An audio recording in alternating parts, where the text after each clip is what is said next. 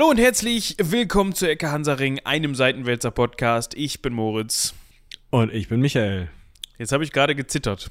Das war der zweite Anlauf. Ja, also den ersten haben unsere Zuhörer und Zuhörerinnen jetzt nicht mitbekommen, aber ich habe das schon sehr lange fehlerfrei durchgezogen. Und wenn man dann sich verhaspelt, das war mehr so ein, kennt ihr das? Wenn sich so ein Wort in eurer Zunge bzw. eurem Mund so zusammenknotet und dann nur Gemüse rauskommt, so war das mal mit dem, ich glaube, Seitenwälzen-Podcast, habe ich gesagt. Hast du gesagt, ja. Aber schön, dass du es jetzt nochmal thematisierst. Dann können die Leute es hören, ohne es zu hören. Das soll einfach nur meine absolute Ahnungslosigkeit überbrücken. Ja, das ist gut. Wieso absolute Ahnungslosigkeit? Du hast doch hier so eine Präsentation vor dir. Ja, da bedanken wir uns auch recht herzlich bei Isabella für. Genau, die ist echt gut geworden, gefällt mir. Ja, jetzt fragt ihr euch alle, und was mit Lena? Gefeuert. Genau. Der Kaffee war kalt, als er bei uns ankam. Nein, die beiden teilen sich tatsächlich die Recherchen auf, was ganz gut ist, weil wir ja auch schon angekündigt haben, dass wir in unseren montäglichen Geschichtsvorlesungen hier jetzt themenmäßig immer wieder hin und her wechseln, um allen Leuten irgendwie so ein bisschen die Möglichkeit zu geben, zum einen vielleicht eine Ahnung von einer historischen Herleitung zu den aktuellen Ereignissen zu bekommen, wobei wir sagen müssen, wir sind in der Zeitblase des Todes, also wir sind jetzt 8 Tage von dem Zeitpunkt entfernt, an dem ihr das hier hört. Also was weiß ich, was für aktuelle Ereignisse ich meine. Und die andere Möglichkeit ist sozusagen, sich von aktuellsten Ereignissen abzulenken und sich mit griechischer Antike und Menschen zu beschäftigen, die schon so lange vermodert sind, dass man sie nicht mal archäologisch gut finden kann, sondern nur noch ihre steinernen Überreste. Also nicht für voll nehmen, es gibt ältere Gräber, die man auch noch mit Skelett findet, liegt am Boden und so, aber ihr wisst, was ich meine. Heute geht es wieder um Ersteres und wie wir schon im Disclaimer zur vorletzten Folge gesagt haben, da ging es um Nikolaus II., seines Zeichens letzter Zar, offizieller letzter Zar von Russland. Eigentlich war das so gar nicht geplant, also wir machen jetzt hier nicht Russland, weil wir sagen, boah, das passt gerade gut rein und wir wollen irgendwie die Klicks nutzen und das Clickbait ist real oder so, sondern das war einfach so geplant, aber so. Aber es funktioniert, ja, also dementsprechend ist das ja vielleicht auch mal ganz interessant, wenn man sich einfach mal ein bisschen mehr damit beschäftigt. Heute geht es zum Beispiel um die Krim und nein, es geht nicht um die Krim, um den Krimkrieg, so wie wir ihn jetzt auch gleich nennen werden oder in der Folge immer mal nennen werden, der, wann war es, 2014 stattgefunden hat, da wo Putin sich genauso wie momentan mit der Ukraine gedacht hat, eigentlich hätte ich das ganz gerne, ich nehme mir das jetzt. Weil, und dann hier Begründung einfügen, das steht mir ja auch irgendwie zu, weil wegen damals. Ihr kennt ja alle die Memes, ne? Also, Putin sagt, weil wegen damals. Und die Italiener so, Ja, also da könnte man, glaube ich, das Buch ist sehr, sehr lang. Es ist ja immer wieder das Problem. Das ist ja auch ein Problem der eigentlich aller Nationalisten. Dieses, wir wollen das haben wie damals in Germanien, als nur Germanen in Deutschland gelebt haben. Ja, in welchem Germanien? Wann denn? Waren da vielleicht auch noch andere Leute? Wie ist das denn? Also es ist ja, und könnten dann nicht vielleicht irgendwie die Bayern sagen, Germanien ist ja schön und gut, aber wir waren damals mal das große Herzogtum Bayern, das wollen wir jetzt wieder aufbauen. Mit Österreich. So, also du kannst dich ja immer auf zigtausend Punkte in der Geschichte besinnen und eigentlich ist das immer nur ein Herstellen eines utopischen Zustandes, den du dir selbst hinfantasierst und nicht ein Wiederherstellen irgendeiner alten Glanz und Glorie, irgendeiner alten Macht. Ja. Exakt das. Also, ne, Heiliges Römisches Reich wird schwierig. War halt nicht Rom. Vielleicht auch so eine Sache. Die haben ja auch das Römische Reich wiederhergestellt. Ja, in Germanien, da waren die Römer nicht. Also, ja, zum Teil. Hört nochmal in die Varus-Folge rein, aber zum Teil halt auch in Italien. Ne? Es kam halt immer gerade so darauf an, wen man gefragt hat und wann man jetzt. Ja, aber in Nordafrika war Karl der Große nicht. Weißt du? Ja, stimmt. Also eigentlich, ne, Syrien müsste Karl eigentlich auch rumgelaufen sein, wenn er das. Eben. Und eigentlich ganzer Mittelmeerraum. Und wo rennt der rum? Irgendwo in, weiß nicht, Magdeburg. Ja, super. Ja. Das könnte dem Umstand zugrunde gelegen haben, dass er zufällig da sowieso schon rumgerannt ist. Von Haus aus, weißt du? So von also Ist halt da, also nicht in Magdeburg geboren, aber in der Kante Aachen? Nordeuropa ist er halt geboren. Ja, also, und nicht in Syrien. In Aachen ist auch nicht geboren. Müsst ihr nochmal in die Karl der Große Folge. Haben wir schon, oder? Haben wir, ja. Ja, hört mal rein. Haben wir. Ihr seht, wir sind bestens vorbereitet. Wir haben richtig Ahnung von Karl dem Großen, den man krass braucht für den Krimkrieg. Nicht. Vielleicht können wir noch mal herleiten, woher überhaupt unsere gerade Russland-Reihe kommt. Weil das ist, glaube ich, tatsächlich auf dem Mist eines Hörers gewachsen, der uns darum gebeten hat, er hätte den neuen, wie heißt der jetzt? Kingsman-Film gesehen. Und da wäre der Rasputin so lustig gewesen, ob man da nicht mal drüber sprechen könnte. Und wir so, Rasputin? Natürlich. Der Ohrwurm muss weg. Ja, und seitdem haben wir gemerkt, krass, das ist ja spannend. Ja. Ich meine, diese Geschichten könnte man natürlich auch noch fortsetzen, werden wir auch in Zukunft noch machen. Also wir haben jetzt ja nicht vor, irgendwie bei Folge 250 aufzuhören. Dementsprechend kann es auch irgendwann mal passieren, dass wir zum Beispiel mal, also wir haben ja schon auch viel über zum Beispiel britische Könige und Königinnen gesprochen. Da geht es natürlich auch irgendwann noch weiter in der neueren und neuesten Geschichte. Genau, danke. Das wollte ich sagen. Das wird natürlich auch noch spannend. Die Frage ist, ob man dann unser System so ein bisschen aufbricht und sagt, okay, wir gehen jetzt nicht immer weiter zurück, weil das ist halt wirklich irgendwann ein Ende, weil ein festgesetzt ist, weil irgendwann können wir halt nur noch sagen, da waren Menschen, möglicherweise, über die wir nichts wissen, aber es hat sie vielleicht da gegeben und die hatten Steine und Stöcker und haben ganz viel gesammelt. Ich glaube, wir können über so ein paar archaische Reiche, ich sag mal, sehr altes Ägypten, Assyrer, Hethiter, ja, solche älteren Kulturen, da kann man dann jeweils eine Folge drüber machen. Also über das sehr alte Ägypten können wir nochmal schauen. Ramses ist zum Beispiel ziemlich spannend. Aber das wird halt wirklich... Wir haben jetzt über Rasputin und den Zaren, der dazugehört, gesprochen. Das überlappt sich fast zu 100%. Ein paar Jahre hat der Zar den Rasputin überlebt. Okay, geschenkt. Wir müssen dann irgendwann gucken, dann reden wir über Jahrtausende, die das sich mal nicht überlappt, weil es irgendwie nicht passt und da halt archäologisch gerade mal nicht wirklich was zu finden ist. Das wird uns dann so passieren und dann müssen wir halt wirklich schauen, ob wir da nicht auch so einen Wechsel hinkriegen. Da gebe ich dir völlig recht. Ja. Dann kann man sich ja immer noch mal thematisch mehr, wie jetzt zum Beispiel auf die russische Geschichte, auf die englische oder was ich auch super spannend finde, was ich in meinem Studium auch super wenig behandelt habe, amerikanische Geschichte. Also das stimmt, da war ich auch noch nicht dran. Dementsprechend... Keine Ahnung von. Also für 50 Pfennig nicht. Ja, ich meine, man hat hier und da mal was mitgekriegt mit Unabhängigkeit und aber wie hat sich Amerika überhaupt so zu dem entwickelt? Wie hat sich Südamerika so geformt? Ist auch spannend. Ja, hier zum Beispiel,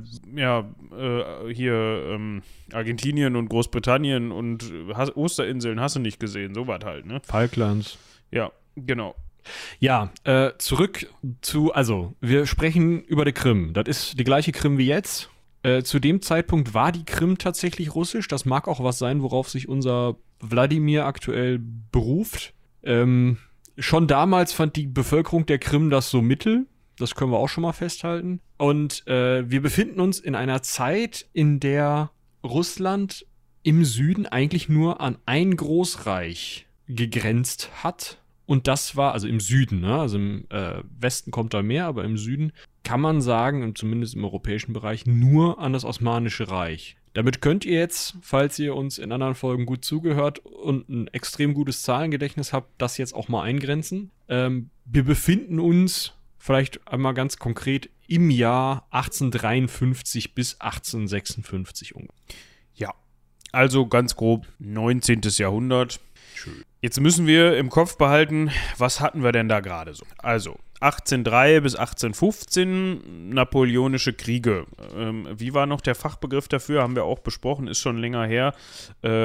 Koalitionskriege hießen die so? Genau, das waren die Koalitionskriege. Und dann dafür der Auslöser, ne, Französische Revolution, 1792 bis 1815, also jetzt nicht die Revolution bis dahin, aber die Revolution mündete dann halt in diese napoleonischen Kriege, weil wenn man gerade revolutioniert hat im eigenen Land, kann man das auch natürlich woanders tun, beziehungsweise dann auch gleich mal, wenn man noch so, gerade so im Schwung ist, muss man auch irgendwo hin mit seiner Gewalt, wollte ich sagen. Mit seiner Energie, das klingt besser.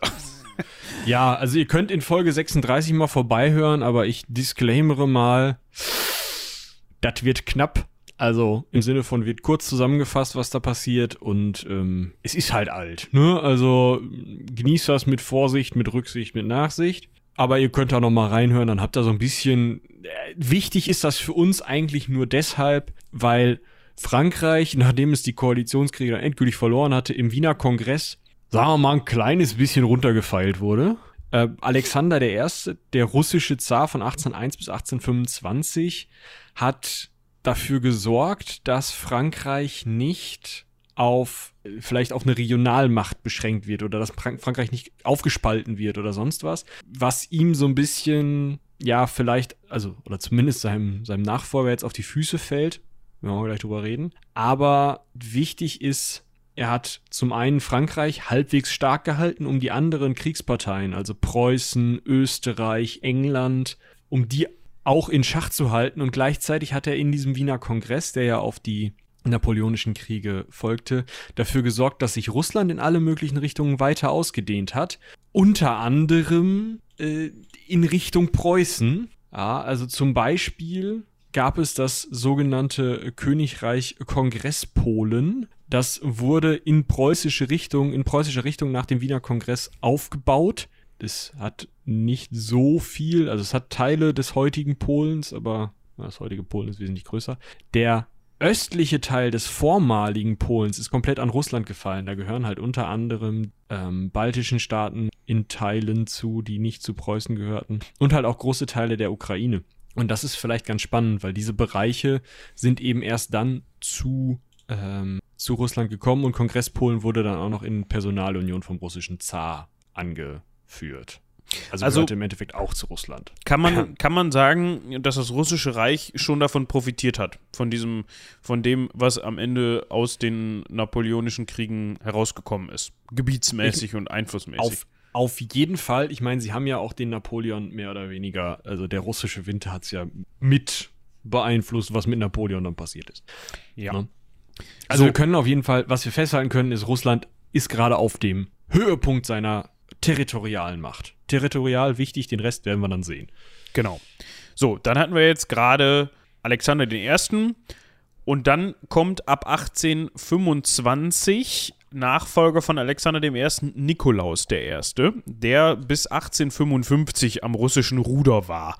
Also, das ist der Urgroßopa von Nikolaus II., über den wir schon gesprochen haben. Ist vielleicht auch ganz interessant. Ja? Nach ihm kommt noch Alexander II. Und Alexander III. Ja. Und dann kommt Nick II. Also das ist Nikolaus der Erste, damit man mal weiß, okay, wer war denn der Erste? Wo kommt der Name weg, ja. Und dieser Nikolaus der Erste, der war quasi dafür bekannt, dass er Bewahrer der russischen Kultur war, ja. Also der war großer Fan von Russland, kann man sich denken, wenn er russischer Zar war, hat aber jetzt ich kann auch sagen, wer sollte sonst Merch kaufen? Genau, hat aber auch, wenn man so möchte, dazu beigetragen, dass zum einen natürlich auch in seinem Sinne die Macht Russlands vergrößert wird, zum anderen aber auch dieser russische Gedanke, wenn man da von einer Russifizierung sprechen möchte, vorangetrieben wird. Ja? Also ja. Idee des Russischseins als Lifestyle. Ja, also was er sozusagen gedanklich begründet und was sein Sohn Alexander II. Dann nach dem Krimkrieg weiterführt, ist der sogenannte Panslawismus. Das gibt es jetzt, also der Krimkrieg hat unter anderem auch diesen Panslawismus als, oder vielleicht dessen Vorläufer als Ursprung oder als Begründung, kann man vielleicht sagen, denn jetzt, wo so große Teile der slawischen Bevölkerung Europas schon unter russischer Kontrolle sind, mit Kongresspolen eben unter Kontrolle des russischen Zars, auch wenn das noch ein eigener Staat sein soll, darstellen soll, mit den Gebietsgewinnen, die eben auch auf Kosten Polens, der heutigen Ukraine, der baltischen Staaten gemacht wurden, auch im Süden Richtung Kaukasus, im Endeffekt fehlen in Anführungsstrichen nur noch die Serben und einige andere Bevölkerungsgruppen auf dem Balkan, um alle Slawen unter dem russischen Zaren zu vereinen. Und darum geht es hier. Also diese Idee, die trägt sich bis in den Ersten Weltkrieg. Das ist eine Idee, die kommt mit Nikolaus I. richtig in Fahrt. Und der fängt an, da Kriege zu führen. Und der möchte einfach alle Slawen unter seiner Knute, alle Slawen zu Russen machen. Ja, das ist so ein bisschen wie, wenn du sagst, ja, alle Leute, die wir jetzt als, ich sag mal, im geweitesten Sinne germanisch betrachten, sollen jetzt mal schön bitte Deutsch sprechen und die deutsche Kultur annehmen. Da werden dir schon die Niederländer vor den Koffer scheißen, aber spätestens die Schweden sagen dir, geh mal nach Hause. Ja, oder die Bayern werden dir schon vor den Koffer scheißen. Also die versuchen halt zu sagen, so, also in dem Fall, ne? Ja, das kriegt ihr nicht unbedingt hin, aber das ist diese Russifizierung. Ja, gut. So, jetzt kommen wir zum Krimkrieg. Der wird auch hier und da der Orientalische Krieg genannt. Warum? Da kommen wir auch gleich noch drauf zu sprechen. Wann hat das stattgefunden? 1853 bis 1856. Und wieder, wie soll es anders sein, wenn das Ganze Krimkrieg heißt, ist unter anderem, da muss man, ja, das ist wichtig zu verstehen, das ist anders als bei dem modernen Krimkrieg. Unter anderem ist die Halbinsel Krim eben Hauptschauplatz. Es wird aber auch zum Beispiel in der Ostsee gekämpft, auf dem Balkan, im Nordpazifik, in Teilen der Türkei. Und da haben wir schon, also der heutigen Türkei, und da hat man eben schon das Wort gehört, was jetzt klingeln sollte, Türkei, nämlich der große Widersacher in dem Fall von Russland, mit wem man sich unter anderem um die Krim gekloppt hat, na, nicht ganz um die Krim, aber mit wem man sich gekloppt hat, lassen wir das mal so stehen, war initial das Osmanische Reich. Nicht die Türkei, aber sondern das Osmanische Widersacher, Reich. Großer Widersacher ist da auch so eine Sache, ne? Das Osmanische Reich ist da auch schon nur noch ein Papiertiger. Also flächenmäßig groß, ja, aber es wird zu Zeit, also von Zeitgenossen damals schon der kranke Mann am Bosporus genannt. Und warum das so ist, werden wir gleich nochmal drüber sprechen.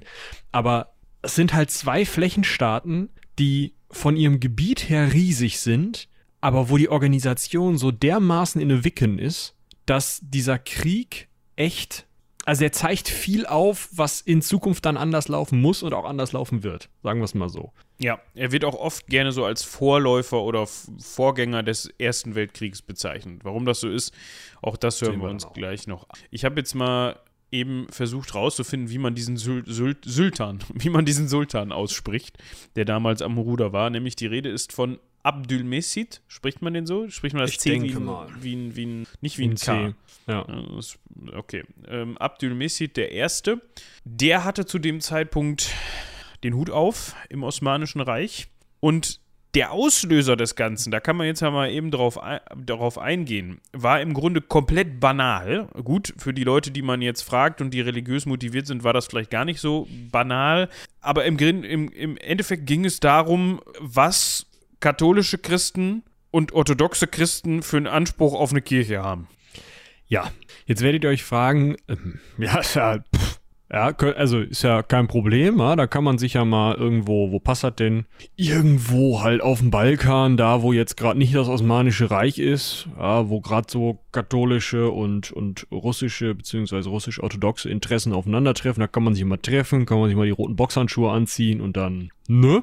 Was zur Hölle hat das mit dem Osmanischen Reich zu tun? Besonders wenn ihr jetzt Türkei gehört habt, denkt ihr halt, ja, Muslime. Also ich kenne jetzt in dem Sinne keine Kirchen in der Türkei, gerade 1800 ein paar kaputte, war halt die Hagia Sophia auch schon Moschee und wurde so benutzt und ja. Interessant am Osmanischen Reich ist, es ist eben nicht nur die heutige Türkei, da gehören griechische Teile dazu, da gehören große Teile des Balkans dazu, bis Moldawien rauf, also wirklich die südliche und westliche Küste des Schwarzen Meers komplett, aber eben auch der von uns heute sogenannte gesamte Nahe Osten, also alles nach Süden runter, bis Israel, bis zum Sinai und eben auch noch Ägypten. Wobei Ägypten so ein Sonderfall ist. Zu dem Zeitpunkt hat Ägypten schon Krieg gegen das Osmanische Reich geführt. Allerdings, also sozusagen innerhalb des Osmanischen Reiches, aber in dem Fall sind sie jetzt sozusagen wieder auf Seiten oder mit noch auf Seiten des Osmanischen Reiches unterwegs.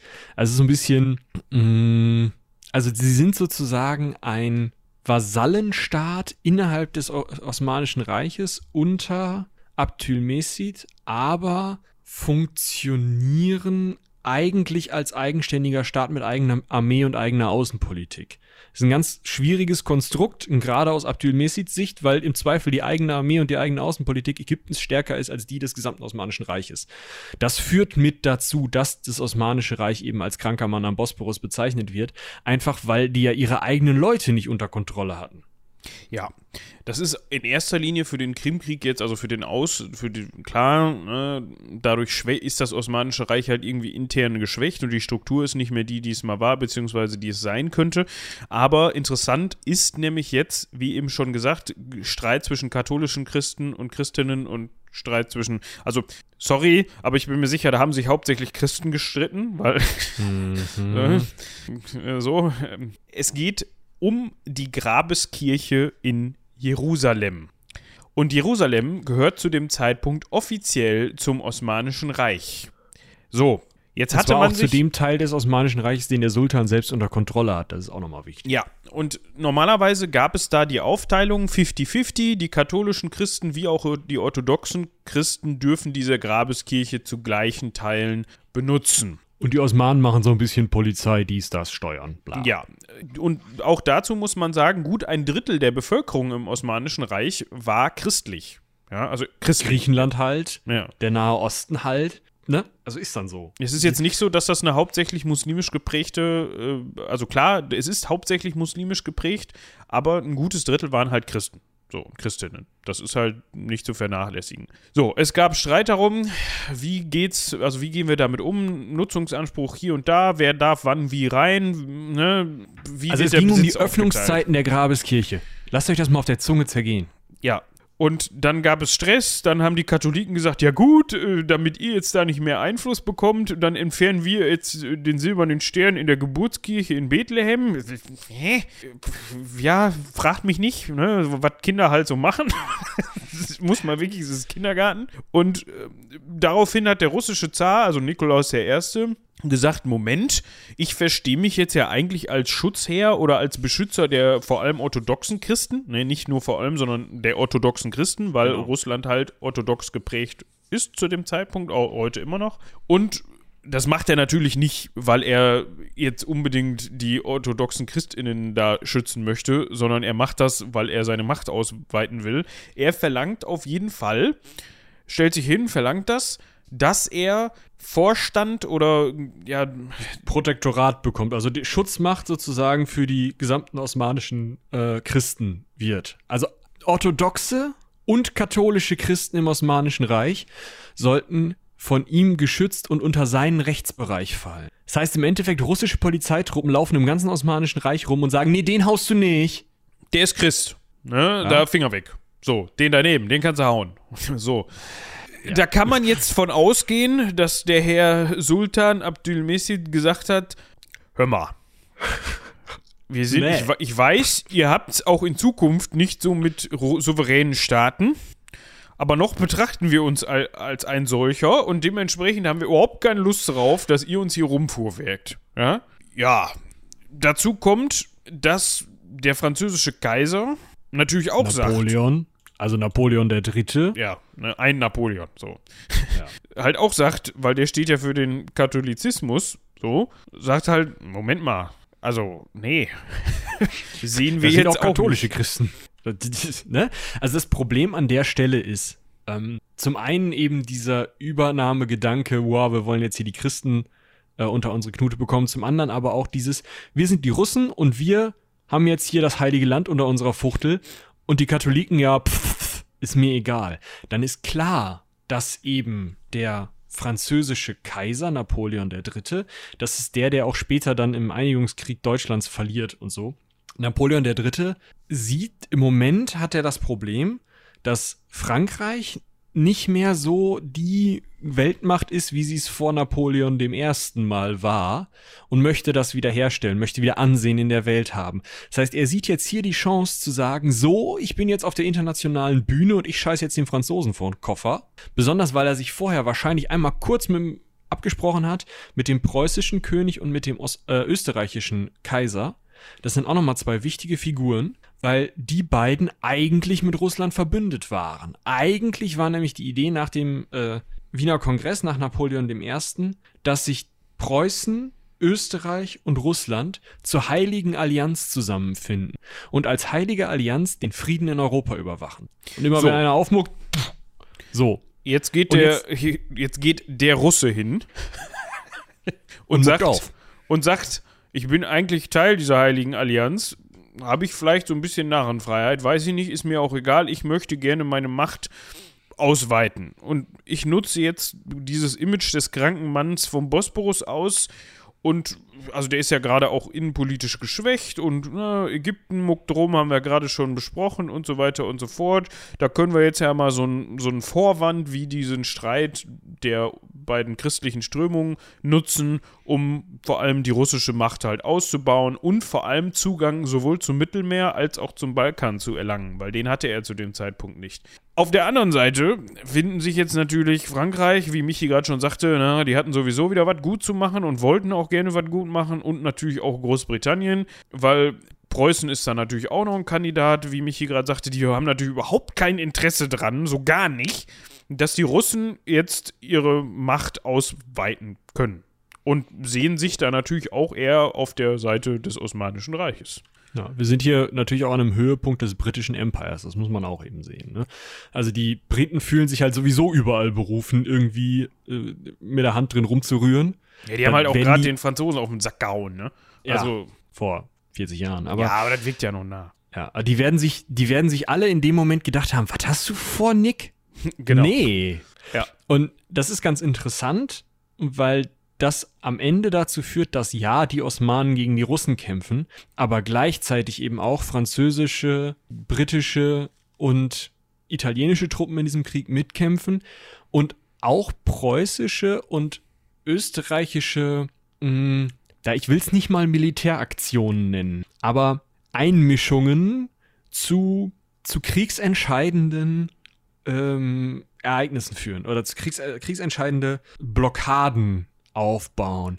Da kommen wir gleich nochmal zu. Das ist eigentlich ein total, kluger Move gerade von den Österreichern, die ja, wie gesagt, das müssen wir nochmal festhalten, eigentlich mit den Russen verbündet sind. Und ich kann mir gut vorstellen, dass der Nikolaus sich gedacht hat, boah, wenn ich da irgendwem am Arsch der Welt, ich meine, Österreich ist fast ein Binnenland, die haben oben in der Adria so ein bisschen Mittelmeerzugang, aber das war's. Die wird halt nicht jucken. Ist ja egal. Ja? Vielleicht hätte man darauf achten sollen, dass der Kaiser von Österreich titular den Titel des Königs von Jerusalem mitführt, aber ja, wurscht. Ich glaube, dass das jetzt auch nicht ausschlaggebend für den Kaiser von Österreich war, dass er das vergessen zwischendurch. Ich wollte gerade sagen, vielleicht hätte er irgendwann, bin ich nicht auch, was? Ach ja, stimmt. Das ist so, als wenn man selbst vergisst, dass man irgendwo im Keller was liegen hat, was einem dann einfällt. So, habe ich vor 10 Jahren nicht mal da im Keller dieses alte Fahrrad abgestellt? Nee, das hast du doch deiner Cousine geliehen und die hat das kaputt gefahren. Ja, aber offiziell gehört das doch mir, oder? Ja, so ungefähr. So. Ja, was macht man jetzt, wenn man so einen Krieg auslösen möchte? Ja, man geht da mal hin. Ja, nee. Nicht? Man sorgt erstmal dafür, dass man einen schönen Grund hat. Ja? Irgendwas, was man sich dann hinterher im Rahmen an eine Wand hängen kann. Ja? Wo man immer sagen kann, hier, da. So. Ich bin nicht einfach machthungrig und bin da einfach mal so hingelaufen. Eigentlich doch, aber wir tun mal so, als wäre das nicht der Fall. Aber ich konnte nicht anders, weil da. Ja, folglich hat der Nikolaus gesagt, hier, Fürst Menschikow, fahr doch mal nach Konstantinopel, ja, heute Istanbul, und frag doch einfach mal, also, pass mal auf, du fragst einfach mal nach, ob wir die Öffnungszeiten von der Grabeskirche nach Konfession getrennt beeinflussen dürfen. Also ob wir als alleinige Schutzmacht da, diese Kirche da, wir fegen auch durch. Und dann sagst du noch das mit den orthodoxen Christen.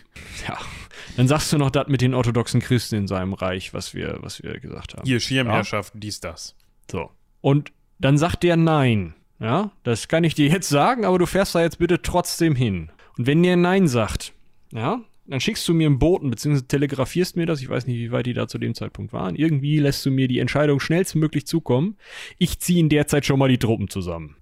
Das heißt, das war ein rein abgekatertes Spiel. Der Typ ist dann nur hingefahren, um einen schönen, runden Kriegsgrund zu haben, den die sich hinterher an die Wand hängen konnten. Ja, ich meine, es hätte im Endeffekt nichts geändert, wahrscheinlich. Aber man muss ja sich schon ein bisschen an die Etikette halten, ne? So.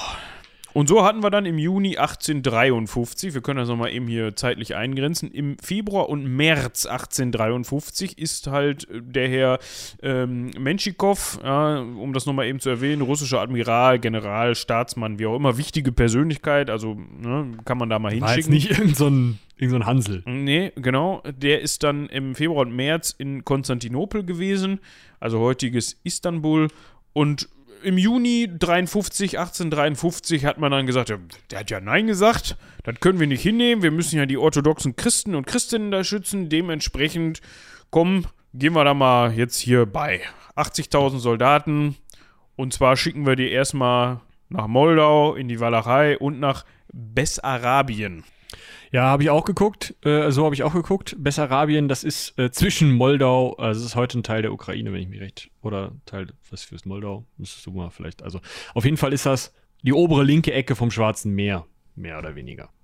Das liegt östlich von Rumänien, müssen wir mal gerade gucken, ist das, ist gar nicht so da, zack, ja, das ist heutzutage Moldawien, ja. Damit ich da mich jetzt nicht hier komplett in den Nesseln setze, aber was ist denn, ja, das ist zum Großen, nicht komplett, also Bessarabien war ein bisschen größer, heutzutage sind das Teile von Russland, Teile der Ukraine, aber zum Großteil ist das heutzutage Moldawien. Um den Bereich geht es. Da wird er mal vorstellig und eben in den beiden anderen Gebieten auch und da fängt man mal an, sich zu kloppen. Am 16.10.1853 erklärt das Osmanische Reich Russland den Krieg und dann geht's ab. Und dann geht's ab. Ja, ich hätte jetzt gedacht, wir können vielleicht mal kurz einen Einschub machen, weil wir werden jetzt einige Kriegshandlungen immer wieder ansprechen. So hier, die sind nach dahin gelaufen, die haben das gemacht, die sind nach dahin gelaufen, die haben das gemacht. Ich finde es aber immer schwierig, sich vor dem Ersten Weltkrieg und also, es gibt einige Jahrhunderte, in denen ich da Schwierigkeiten habe, aber gerade eben im 19. Jahrhundert und auch vor dem 18. Jahrhundert zum Beispiel, es gibt so Bereiche, in denen denke ich nicht drüber nach, wie Kriegsführung funktioniert hat damals, aber das sind genau die Zeiten, in denen sich die Kriegsführung ändert. Also wir sind gerade genau in dem Krieg, in dem nicht mehr Leute mit Musketen sich in Linien voneinander gestellt haben und rums, aber auch noch nicht so richtig in dem Krieg, wo Leute sich jahrelang eingegraben haben, also doch eigentlich schon, und mit Schützengräben aufeinander losgegangen sind. Also nicht gegangen, sondern gegraben, aber ihr könnt euch das vorstellen. Das ist also, wir sind gerade genau in dieser Übergangszeit zwischen diesem, ich sag mal, napoleonischen Krieg der Leute in bunten Uniformen und dem Ersten Weltkrieg, wo dann Stahlhelme und Flecktarn erfunden werden. Und dieser Übergang, deswegen ist dieser Krimkrieg so bedeutend für die Militärgeschichte und also eigentlich ist das ja, wenn man es mal realistisch betrachtet, ist das ein ziemlich popliger Konflikt irgendwo am Rande der zumindest aus einem eurozentristischen Weltbild interessanten Welt. Lass sie sich doch hauen. Werden sich wahrscheinlich auch viele Leute in Europa gedacht haben, aber gerade mit Hinblick auf den Ersten Weltkrieg ist es halt nochmal nicht nur was die nationalstaatliche und territoriale Entwicklung angeht, sondern eben auch was die technische Entwicklung angeht, ziemlich spannend. Ja, und deswegen möchtest du jetzt nochmal auf die genaue Kriegsführung hinaus. Wie ist denn da überhaupt Krieg geführt worden? Was machen die da überhaupt? Genau, was machen die da? Da würde ich ganz gerne so ein bisschen aufdröseln. Also wir werden jetzt nicht irgendwelche Nümmerchen von irgendwelchen Waffen sagen oder so, aber worauf man einfach mal so ein bisschen das Augenmerk richten kann, ist, wir haben zwar immer noch diese relativ kleinen Militäreinheiten, also wir sind noch nicht in so Erster Weltkriegs- Schlachten mit Hunderttausenden von Leuten, die aufeinander losgeschickt werden und da irgendwie in kürzester Zeit umgebracht werden, aber wir sind halt schon in einem Bereich, wo es Zehntausende Leute sind, nicht mehr so mittelalterliche 100-Leute-Schlachten. Zehntausende Leute unter einzelnen Befehlshabern, die sich unter dem Befehl dieses Befehlshabers relativ autonom bewegen und noch nicht so große richtige Armeebewegungen, sondern halt einzelne Schlachttruppen. Wir haben eben die Feldherren sozusagen noch, die auch noch sozusagen auf dem Pferd an der Schlacht von hinten mal gucken, was ist und so. Und noch nicht die Generalität im Hauptquartier hinter der Front. Das ist ja echt ein Riesenunterschied. Also wir haben noch Schlachtfelder. Wir haben noch einen Ort, wo man sich trifft und dann geht man aufeinander los. Klar, es gibt auch schon andere Arten von Kriegen, aber wir haben noch nicht diese eine lange Kampflinie, wie sie im Ersten Weltkrieg stattfindet. Es gibt aber schon erste Grabenkriege, erstes Eingraben mit Stellungen, mit queren Schützengräben, die eben, wo die Schützen drin stehen oder sitzen oder liegen und auf ein Niemandsland gucken und wenn da jemand angreift, dann schießen sie auf den. Und auf der anderen Seite ist eben wieder ein Graben und versorgt werden diese queren Schützengräben durch längs verlaufende Laufgräben, mit denen du eben geschützt in diese Schützengräben reinkommst. Das haben wir halt teilweise schon. Das heißt, das ist genau dieser Übergang zwischen dieser napoleonischen Feldschlacht und diesem Grabenkrieg. Und ja, man kann das vielleicht schon so ein bisschen als Herleitung oder Testkrieg für den Ersten Weltkrieg betrachten. Ne? Ja, das könnte man echt so sagen. Wir haben auch schon erste Artillerie, die in die Richtung von dann später Erster Weltkriegsartillerie geht. Also wir haben nicht mehr, also wir haben noch Kanonen, ja, aber wir haben halt auch schon diese Artilleriegeschütze, wie man die so kennt, die nennt man auch Kanonen, aber sind eben andere. Wir haben Maschinengewehre, die ersten, ja. Hohe Schussweiten dank gezogener Läufe, nicht mehr diese Musketen mit dem Bajonett vorne dran, wo du nicht weißt, wo es hingeht. Das sind halt wirklich wichtige Punkte auf diesen Schlachtfeldern, an die man einfach mal einmal denken muss, um sich dann auch vorzustellen, warum was wie abgegangen ist. Was dann vielleicht noch interessant ist, wir haben globale Dimensionen tatsächlich, wir haben ja schon gehört, in der Ostsee wird gekämpft, am Kaukasus wird gekämpft, auf der Krim wird gekämpft. Eigentlich einmal um Russland rum, kann man sagen, finden Kampfhandlungen statt oder es wird sich gegenseitig eingegraben und dann nicht gekämpft. Wobei selbst ganz im Osten, diesen kleinen Angriff auf Kamtschatka gibt's ja auch. Also so ein bisschen gekämpft wird auch ganz im Osten Russlands. Und wir haben die erste Möglichkeit der Kriegsberichterstattung. Ja, ganz wichtiger Punkt. Ne? Man sagt auch, dass dieser Krieg mit der erste mediale Krieg war. Dadurch hat sich oder soll sich fast schon so eine Kriegsbegeisterung, nicht Begeisterung in dem Sinne, dass man sagt, okay, wir finden Krieg jetzt toll, aber so ein aus sicherer Entfernung betrachten, fast schon wie so ein Event, so nach dem Motto, guck mal, jetzt steht in der Zeitung durch sowohl anfängliche Fotos, also Illustrationen in irgendeiner Form, als auch, wie schon gesagt, Zeitungsartikel, sonstiges, hat die breite Öffentlichkeit halt auch mit erstmals die Möglichkeit, in Anführungsstrichen relativ zeitnah, ist natürlich kein Vergleich zu heute, aber mitzukriegen, was passiert da jetzt gerade? Oh, jetzt ist letzte Woche die und die Schlacht geschlagen worden und die Partei hat gewonnen bzw. verloren oder so und so viele unserer Soldaten sind gefallen oder so und so viele der gegnerischen Soldaten sind gefallen und so ein bisschen das, was man heutzutage auch kennt, also was man jetzt gerade kennt, ne? Man hängt halt vom, ich wollte gerade sagen, N24-Livestream, also ich mach's nicht, aber es gibt bestimmt viele, die es machen momentan und guckt, was ist da wieder passiert, so ungefähr in der Ukraine. Ja, wir haben die ersten, also neben dieser Berichterstattungstechnik und den gerade schon erwähnten Maschinengewehren haben wir auch die ersten Sprenggranaten. Das gab es vorher auch nicht, dass man Granaten hatte, die dann nochmal explodiert sind. Wir haben Dampfschiffe, die eingesetzt werden, nicht mehr Segelschiffkriegsführung. Wir haben Eisenbahnen, die in Anfängen in Teilen eingesetzt werden, um die Truppen von A nach B zu bringen. Wir haben die ersten, das muss man sich auch mal auf der Zunge zergehen lassen, die ersten Unterwasserminen. 1850er Jahre, die ersten Unterwasserminen, die eingesetzt werden, wo Schiffe drauflaufen und absaufen. Wir haben die ersten moderneren, bürokratisierten, organisierten Verfolgungen und Massaker an der Zivilbevölkerung. Das zeigt nochmal eine Änderung im Denken der Kriegsparteien. Also wo auch ein Napoleon im Zweifel durch die Länder durchmarschiert ist und die Herrschaft über die Länder und die Bevölkerung haben wollte, denkt ein russischer Zar, der im Panslawismus denkt, in eine Richtung, in der es heißt, wir müssen die Muslime hier loswerden, die müssen weg. Hier muss das Land für die Slawen gesäubert werden. In diese Richtungen wird da teilweise gedacht und so wird teilweise gehandelt und diese Art, Krieg zu führen, ist auch neu.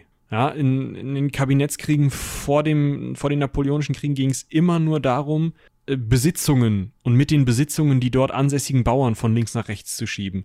Da ging es nie um Nationalität. Das ist ein neues Konzept hier. Ja, wenn man so möchte, ganz im ganz im mittelalterlichen Bereich ist das schwieriger, aber so bei den Römern war das vielleicht schon mal so ein bisschen so, ne, dass man gesagt hat, ja, okay, wir kämpfen jetzt gegen die Germanen oder wir kämpfen gegen die Barbaren, so, also dieses Kämpfen. Ja, aber auch die wollte man romanisieren, ne? Ja, ja, klar. Aber da hatte man vielleicht schon mal so ein bisschen dieses Denken von wir und die. Und ja. Später im Mittelalter war es ja oft dann so, klar, auch da hat man dann, ja, halt aus taktischen Gründen in Anführungsstrichen Dörfer niedergebrannt des Feindes, um Angst zu sehen, aber im Endeffekt war einem das völlig egal, ob man jetzt da irgendwie auch aufgrund der Verwandtschaftsverhältnisse irgendwie, keine Ahnung, Frankreich, Großbritannien, die haben sich ja aufgekloppt im Mittelalter, die waren ja alle miteinander verwandt. Also es waren ja auch gerade unter den Adligen oftmals Vettern und Cousinen, hast du nicht gesehen. Das hast du ja im Ersten Weltkrieg auch noch. Gut, ne? Aber trotzdem war ihm das da im Endeffekt relativ egal, was mit den Bauern in diesem Dorf war. So im Sinne von, ja, die wohnen da halt und ja, das gehört jetzt uns. So, gehört jetzt zu England. Und was mit diesen Bauern ist es mir egal. Zahlen die halt an mich ihre Abgaben. So, fertig. Ja. Und das hat man eben da jetzt zum Teil nicht mehr. Gut. Jetzt ist die Frage, was passiert? Ja, jetzt müssen wir mal loslegen, nicht? Jetzt müssen wir mal so ein bisschen drauf eingehen, wo wird sich denn wie auf den Kopf gehauen? Also wir hatten eben festgehalten, 16.10.1853, das Osmanische Reich erklärt Russland den Krieg. Seit Juni 1853, also zum Zeitpunkt der Kriegserklärung seit 4 Monaten, zum Zeitpunkt der ersten größeren Schlacht, seit 5 Monaten laufen 80.000 russische Soldaten in Bessarabien, Moldau und der Walachei rum. Das heißt, seit Juni 1853 müssen 80.000 russische Soldaten in Bessarabien, Moldau und der Walachei versorgt werden. Seit Juni sitzen die in engen Zeltcamps mit dem Spaten ausgehobenen Latrinen und wundern sich, dass sie krank werden, wenn sie das Wasser aus dem anliegenden Fluss trinken. Seit Juni werden die nicht ganz so geil versorgt, wie man sich das vielleicht ursprünglich mal vorgestellt hat. Mit anderen Worten, 2/3 der russischen Armee sind durch Seuchen, durch Verwundungen in kleineren Gefechten, durch eben diese kleineren Gefechte, vielleicht auch zum Teil durch Desertion, sind die im November schon weg. Also zu großen Teilen tot, zu Teilen zurückgezogen, nicht kampffähig, nicht kampffähig, zu Teilen halt abgehauen. Das heißt, 4.11.1853 kommen die Osmanen unter Omar Pascha, dem dortigen General, mal mit einer Armee um die Ecke und kämpfen bei Olentina gegen das verbliebene Drittel der russischen Armee und hauen denen halt auf den Sack, weil die russische Armee einfach überhaupt nicht mehr kampftauglich war zu dem Zeitpunkt. Und da zeigt sich einer der großen Punkte dieser Auseinandersetzungen. Versorgung ist einfach bei diesen Menschenmassen, die da in den Krieg geworfen werden, unfassbar wichtig und bringt alle Kriegsteilnehmer irgendwie nochmal in Schwierigkeiten. Ja. Ja, noch ein zweiter Punkt, warum es für die Osmanen eigentlich ganz gut aussieht. 1853, 30.11. Quatsch, für die Russen. Ha! Habe ich mich direkt ein bisschen vertan.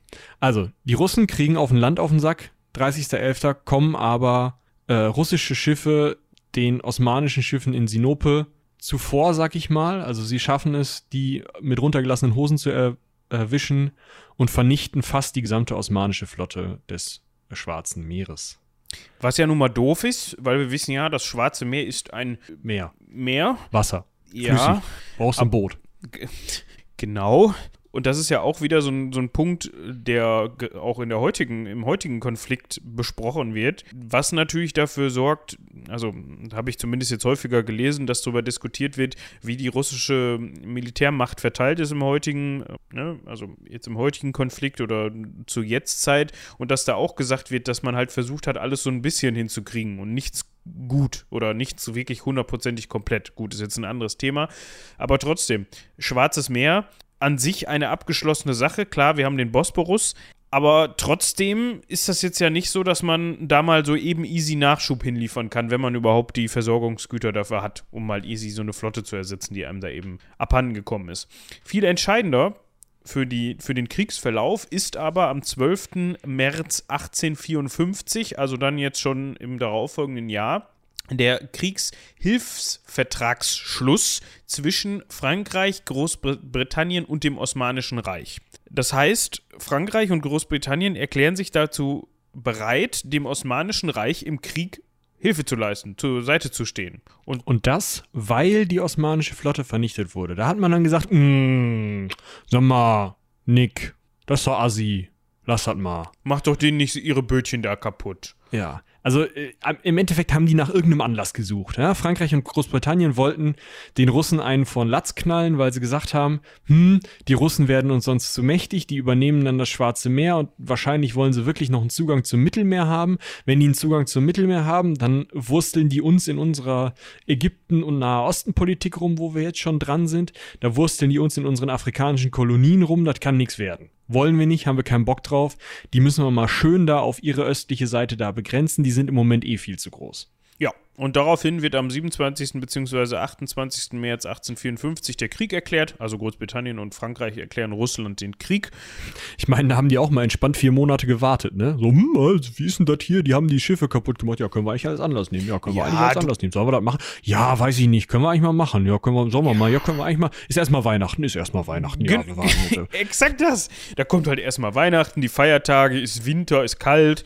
Ja, und im März ist ja dann, ne, wir merken das gerade, ja, Ende März, Anfang April, da wird es so langsam wieder wärmer. Das ist die Zeit zum Krieg führen. Das ist ja traditionell so, ne? Im Sommer kann man besser sich auf den Kopf hauen als im Winter. Dementsprechend werden dann auch erstmal französische und englische Truppen sowohl nach Konstantinopel als auch nach Gallipoli entsandt. Das klingelt vielleicht auch bei dem einen oder anderen mal. Ja, Gallipoli muss man aufpassen. Ja, das ist... Gibt's zweimal. Ja. Ja, also das Gallipoli, soviel ich weiß, von dem der Sabaton-Song handelt, müsste das in Italien sein, weil das ein Song über den Zweiten Weltkrieg ist. Ja. Das ist unten der Absatz vom Stiefel. Und das Gallipoli, worüber wir gerade sprechen, das befindet sich in der Türkei. Das ist eine türkische Hafenstadt. Genau, da gab es auch eine Schlacht von Gallipoli. Könnte auch sein, dass die vom Sabaton-Song. Ich habe den Song jetzt textlich nicht im Kopf. Cliffs of Gallipoli. Das ist auf jeden Fall in der Türkei. Und zwar, wenn man sich das auf einer Karte mal anguckt, ist das bei den Dardanellen. Ja, also wenn man, ist denn hier mal eine schönere Karte? Wenn man Konstantinopel oder Istanbul heute sich anschaut, dann kommt da ja südlich von der Stadt erstmal so ein größeres Wassergebiet, das ist das sogenannte Marmara-Meer. Und um da reinzukommen, musst du durch die Dardanellen, das ist eine Meerenge vor dem Bosporus, der durch Istanbul geht. Das heißt, unten hast du halt die Ägäis, dann kommen die Dardanellen, da fährst du durch, dann bist du im Marmara-Meer, da kannst du nochmal irgendwie durchschnaufen und dann musst du nach Norden durch den Bosporus, um ins Schwarze Meer zu kommen. Das sind also 2 Meerengen und da Gallipoli ist natürlich der Ort, wo du landen willst, wenn du irgendwie dich in den Krieg begeben willst. Weil das eben da ist, von da aus kannst du schon mal landmäßig nach Norden laufen, von da aus kannst du dann alle möglichen osmanischen Schiffe besteigen, die halt im Marmara-Meer an allen möglichen Ecken und Enden unterwegs sind. Von da aus bist du schnell in Konstantinopel. Das ist also einfach so ein Umschlagplatz, kann man sagen. Von da aus kommst du dann halt in Richtung Schwarzes Meer und vorher bist du noch im Mittelmeer. Das ist so der Übergang zwischen Mittelmeer und Schwarzem Meer, kann man vielleicht sagen. So, jetzt gucken wir nochmal im Cliffs of Gallipoli. Ja. Wissen die selbst nicht so genau, oder was? Es wird, sagen wir mal, aus dem Text nicht klar. Ich könnte mir schon vorstellen, aber dass Sabaton eher den Konflikt im Zweiten Weltkrieg meint. Ja, das aktuelle Album ist vom ersten, aber The Art of War müsste Zweiter Weltkrieg sein. Also dürfte das tatsächlich mit Klippen und so, dürfte das da unten Italien sein. Aber nagelt uns nicht drauf fest. Ich habe jetzt das neue Ghost-Album gekauft und nicht das neue. Man muss dazu sagen, Michi ist immer noch ein Mensch, der löblicherweise Alben kauft. Ja, nicht wie ich. Ich habe eine CD-Sammlung, ja. Der dann Spotify aufmacht und sagt, wo ist das neue Album? Wo Album? Ja, aber ich finde Spotify halt doof. Ja, gibt es ja auch viele Gründe dafür, das doof zu finden. Ne? Genau. Berechtigte Gründe. Die zahlen ihren Künstlern nicht so viel, wie wenn man da halt ein Album kauft. Und ich habe halt auch eine CD-Anlage, was viele Leute nicht mehr haben. Ja, das ist dann immer ganz witzig bei Michi.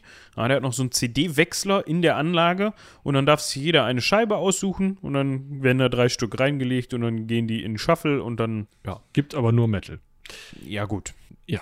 Da kann man sich dann ja aussuchen, was einem genehm ist aus der CD-Sammlung. Ja, wie sagt nochmal eins meiner Lieblings-T-Shirts auf dem Rücken: You can listen to every music as long as it's metal.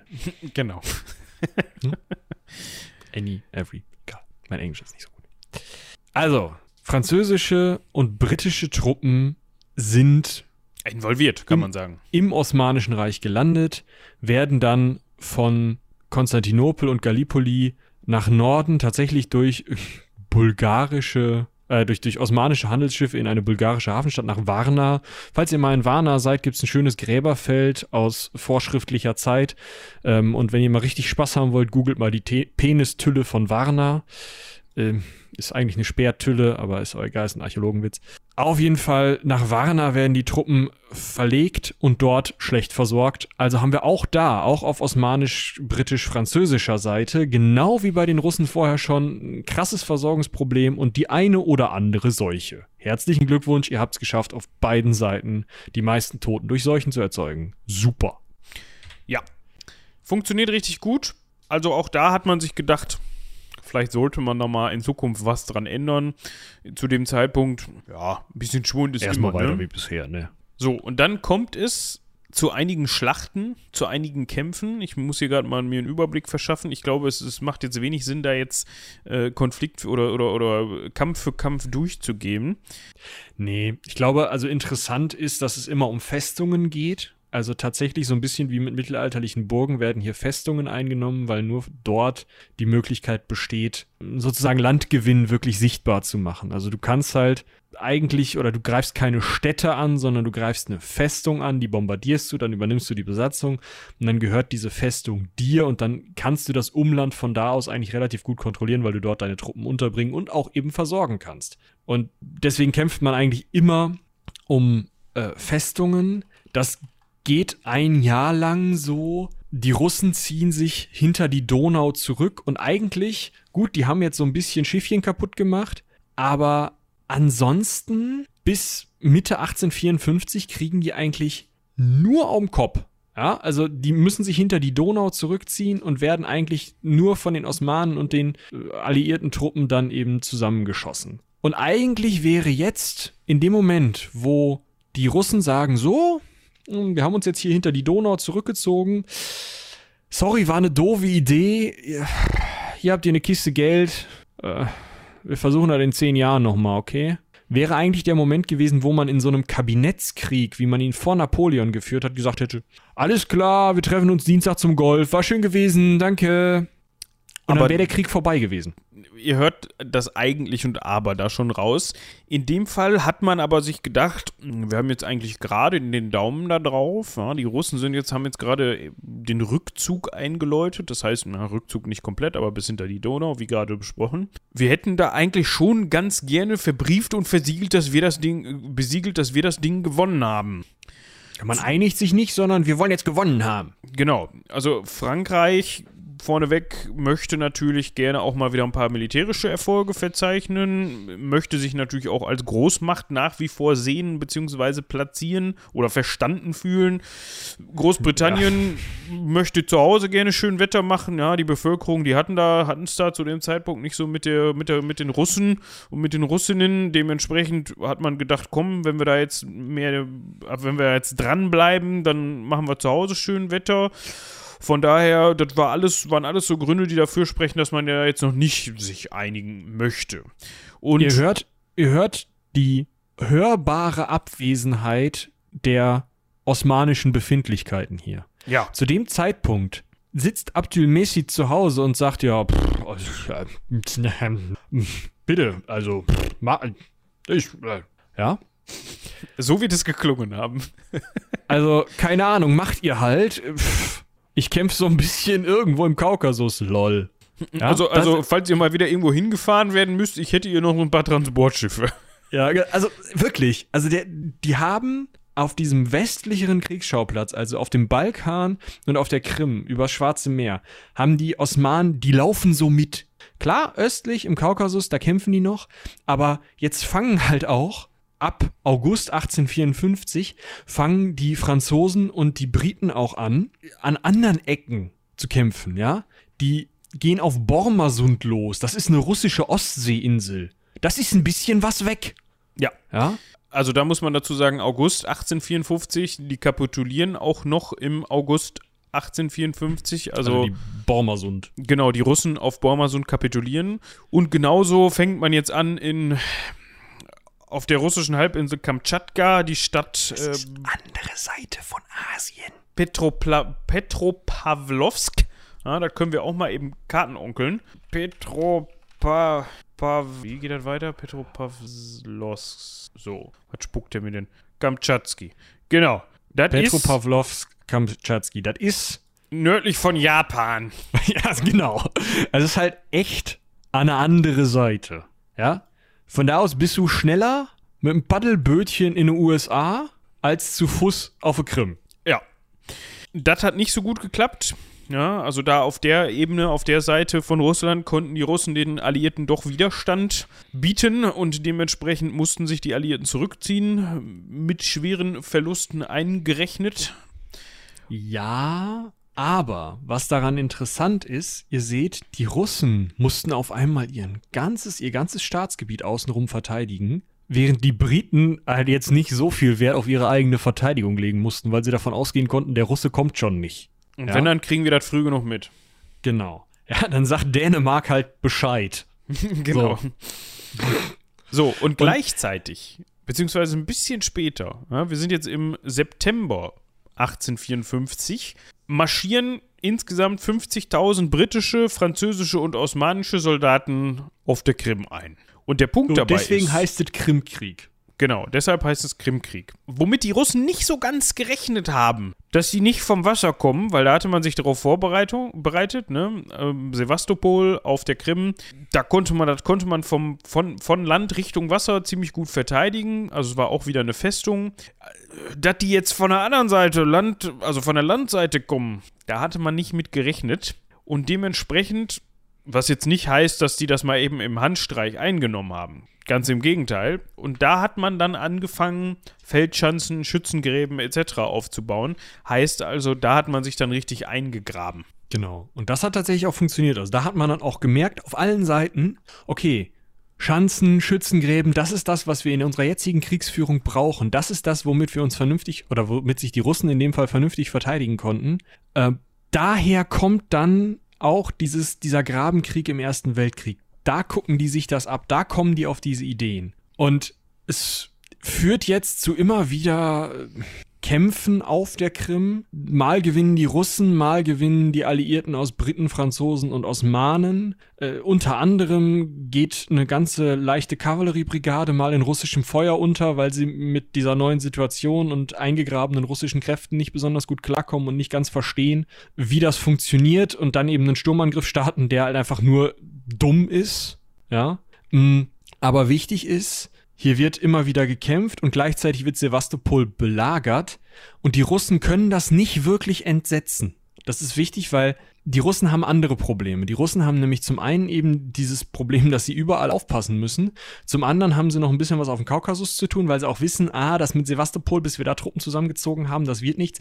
Können wir besser gucken, dass wir was Verhandlungsgegengewichtiges kriegen. Also, dass wir was bekommen, womit wir hinterher Sevastopol zurücktauschen können. Das versuchen sie auf dem Kaukasus. Und das dritte Problem, was die haben, und da kommen jetzt, was wir am Anfang gesagt haben, kommt dieser Bruch der Heiligen Allianz rein. Das dritte Problem, was sie haben, sind Preußen und Österreich. Preußen ist auffallend neutral für ein Mitglied der Heiligen Allianz, was eigentlich mitkämpfen sollte auf russischer Seite. Und Österreich ist noch ein bisschen auffallend neutraler. Österreich stationiert nämlich große Teile seiner eigenen Truppen an seiner östlichen Grenze, also an der direkten Grenze zu Russland. Und die stehen da halt und sagen so, das ist ja hier Militärübungen, ne? Auch alles so Parallelen, die einem dann da hochkommen, ne? Also ja. Truppen an irgendwelchen Grenzen zu stationieren, das hat es schon häufiger gegeben, das hat man auch häufiger gemacht und hat das dann auch häufiger mal Militärübungen genannt. Also man kann verstehen, dass sowohl Preußen als auch Österreich jetzt nicht gesagt hat, wow, lass uns mal auf die Briten losprügeln, richtig Bock. Ja, das kommt dann erst später. Ja, die hatten ja auch selber zu tun, ja, wir sind in den 1850er Jahren, wir haben gerade die Deutsche Revolution durch, 1848 waren die ganzen einzelnen Staaten haben sich gerade eine Verfassung gegeben und die ganzen konstitutionellen Könige und Herrscher sind gerade dabei, wieder ihre Bevölkerung langsam aber sicher zu unterdrücken. Wir kommen langsam in diese Biedermeierzeit, aus der dann Bismarck hervorkommt und aus der dann diese Einigungskriege hervorgehen, wo dann ja endlich endlich für damalige Zeiten aus Bismarcks Sicht endlich dann in solche Kriege eingegriffen wird. Aber zu diesem Zeitpunkt haben die Preußen echt andere Probleme. Ja, ganz Also deswegen kämpfen die halt nicht mit und die Österreicher, das ist halt echt ein fieser Move, weil die Österreicher zu dem Zeitpunkt eine große Armee haben, als schlagkräftig gelten und die Russen halt auf der anderen Seite eine dementsprechende Armee gegenstellen müssen, weil sie sonst jederzeit Angst haben müssen, dass, weiß ich nicht, Polen erobert wird. Ne? Passiert ja hin und wieder mal, dass einfach so Polen erobert wird. Ja, du lachst. Ja. Polen nicht so. Ich wollte gerade sagen. So, jetzt ist die Frage, wo setzen wir jetzt wieder an? Also man kann auf jeden Fall festhalten, Michi hatte das gerade schon gesagt, ne, in Kaukasien, Transkaukasien, da wird auch sich gekloppt. Sevastopol, das dauert etwas länger. In der Zwischenzeit greift dann, wo haben wir es, das Königreich Sardinien auf einmal noch mit ein. Ja, die senden auch nochmal 15.000 Soldaten dahin, weil also, greift zugunsten der Westmächte mit ein. Es wird zusehends unübersichtlicher. Und es kommt dazu, dass die Briten und Franzosen, also die Westmächte, auch zusehends Gebietszuwachs bekommen. Vor allem Sevastopol können die Russen, wie Michi eben schon sagte, nicht wirklich was machen. Und so kommt es dazu, dass am 8.9.1855, wir springen jetzt so ein ganz bisschen, die Stadt Malakow, das können wir auch nochmal wieder eben nachschauen, wo die liegt. Nein, nicht der Malakow-Turm in Herne. Also wir können auf jeden Fall festhalten, Malakow ist an der Schwarzmeerküste und ist eine weitere Niederlage, die sogar so weit geht, dass die französischen Truppen die Festungsanlagen der Russen sprengen und somit einfach Verteidigungsfähigkeit zerstören an der Stelle. Im Endeffekt merkt man, was ich gerade schon gesagt habe, die Westmächte können sich konzentrieren, die können sich auf Sevastopol konzentrieren, die können sich auf Malakow konzentrieren und die Russen müssen halt an allen Enden gucken, wo sie mit ihren Soldaten bleiben und was sie mit ihren Soldaten tun. Und gleichzeitig muckt dann noch die Bevölkerung auf der Krim auf und sagt, wieso, wir finden eigentlich jetzt hier die neuen Besatzer eigentlich ganz gut. Genau. Und das zwingt eben die verbliebenen russischen Soldaten dazu, sich zurückzuziehen. Warum konnte man sich jetzt nicht dagegen wehren? Also warum waren die Alliierten zusammengefasst dann überlegen? Das hatte zum einen damit zu tun, dass materiell dann doch wohl mehr Ressourcen auf Seiten der Alliierten vorhanden waren. Und auf der anderen Seite musste Russland halt eben sein Militär komplett strecken. Ja, die konnten jetzt halt nicht sagen, okay, wir ziehen jetzt alles bei Sevastopol zusammen und kümmern uns darum, da gegen die Alliierten zu kämpfen, sondern die wussten ja im Grunde als in Anführungsstrichen verteidigende Position, verteidigend in dem Sinne, weil man nun mal nicht in Großbritannien oder in Frankreich gekämpft hat, sondern vor der Haustür der Russen, wusste man natürlich nie, okay, wo fallen die Angreifer als nächstes ein? Wo müssen wir uns als nächstes vor wem überhaupt verteidigen? Dementsprechend kommt der Österreicher. Exakt. Dementsprechend konnte man sich nie wirklich darauf konzentrieren, zu sagen, wir haben unsere Truppen jetzt hier zusammengezogen und da findet der Kampf statt und da können wir darauf zurückgreifen, dass wir auch wirklich alle Truppen zur Verfügung haben. Sondern man musste immer so eine Reserve in der Hinterhand haben, um zu sehen, hinterher greifen die wieder über Japan an. So, also um das mal vor Augen zu führen. Dementsprechend ist das halt aber auch nicht mal eben gemacht, dass man sagt, ja, wir haben jetzt da Truppen am ganz anderen Ende von Russland und ziehen die jetzt mal eben rüber. Ne, das ist nicht so wie heute, wo man die in Transportflugzeug karrt und die sind dann in 2 Tagen da, sondern das dauert Monate, bis man die verlegt hat sozusagen. Und das kostet Geld, das kostet Nahrungsmittel, das kostet Versorgung und man kann sich's vorstellen. Es hat nicht nur Vorteile, so ein großes Land zu haben. Ja, also das ist ja immer wieder das Problem. Das ist auch ein Problem auf der alliierten Seite. Die Versorgung ist einfach für alle Beteiligten richtig scheiße. Es ist nie genug zu essen da, bei egal welcher Armee. Es ist nie genug an Medikamenten da. Einige Medikamente, die man vielleicht gebraucht hätte, sind noch nicht entwickelt. Es ist nicht genug Verständnis von Infektionskrankheiten und Infektionsverbreitung da. Es ist einfach so, dass hier in diesem Krieg mindestens 1/3 der Opfer eigentlich Versorgungsproblemen im weitesten Sinne zum Opfer fallen. Das ist etwas, was gerade bei den Engländern dann tatsächlich zum einen zu einem Dämpfer in diesem Ruhm, den die britische Armee vorher hatte, gerade auch nach dem Sieg über Napoleon, zu so einem Dämpfer führt, zum anderen aber auch zu ziemlich vielen Militärreformen, die dann natürlich auch wieder Auswirkungen auf die späteren Kriege, auf den Ersten Weltkrieg und auch auf die Kolonialkriege der Briten haben. Vielleicht nochmal jetzt, was passiert jetzt noch? Wir können ja jetzt mal eben zum Ende kommen, bevor wir das nochmal vielleicht auch in den Folgen betrachten. Die Russen denken sich, okay, wir wissen, wir können auf der Krim nichts reißen.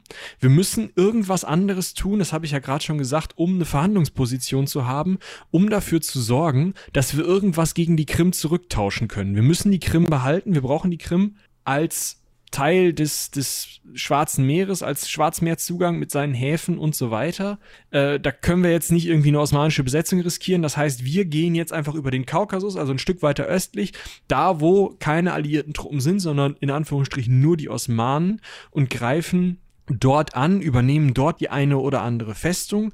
Na, die Provinz Karas in dem Fall. Das ist heute westlich von Georgien. Ist das Armenien oder ist das die Türkei? Kann ich jetzt gerade nicht sagen. Westlich von Georgien. Das finden wir raus. Ja, Georgien. Georgien geht bis zum Schwarzen Meer.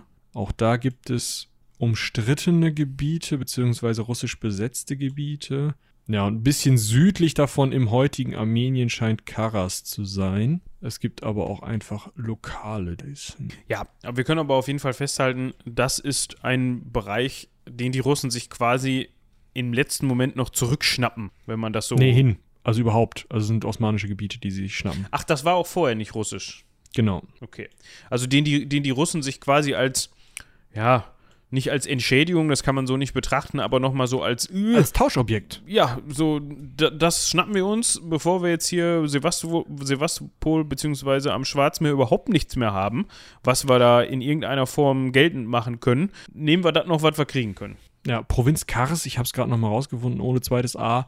Heute südlich von Georgien, westlich von Armenien, östlichste türkische Grenze. Also da oben bei, was haben wir denn da? Adrahan, Trabzon, die Ecke, das glaube ich. Ja, nicht mal Trabzon, sondern noch viel weiter östlich. Also ja.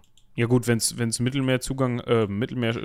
Schwarzmeerzugang hat, dann muss es ja... Nee, krass, die Provinz hat keinen Schwarzmeerzugang. Ah, okay, die ist noch weiter östlich. So verstanden. Nee, das ist halt, also, es liegt zwischen Jerewan und, liegt denn da? Erzurum? Ich kenne die Stadt nicht, aber irgendwie da.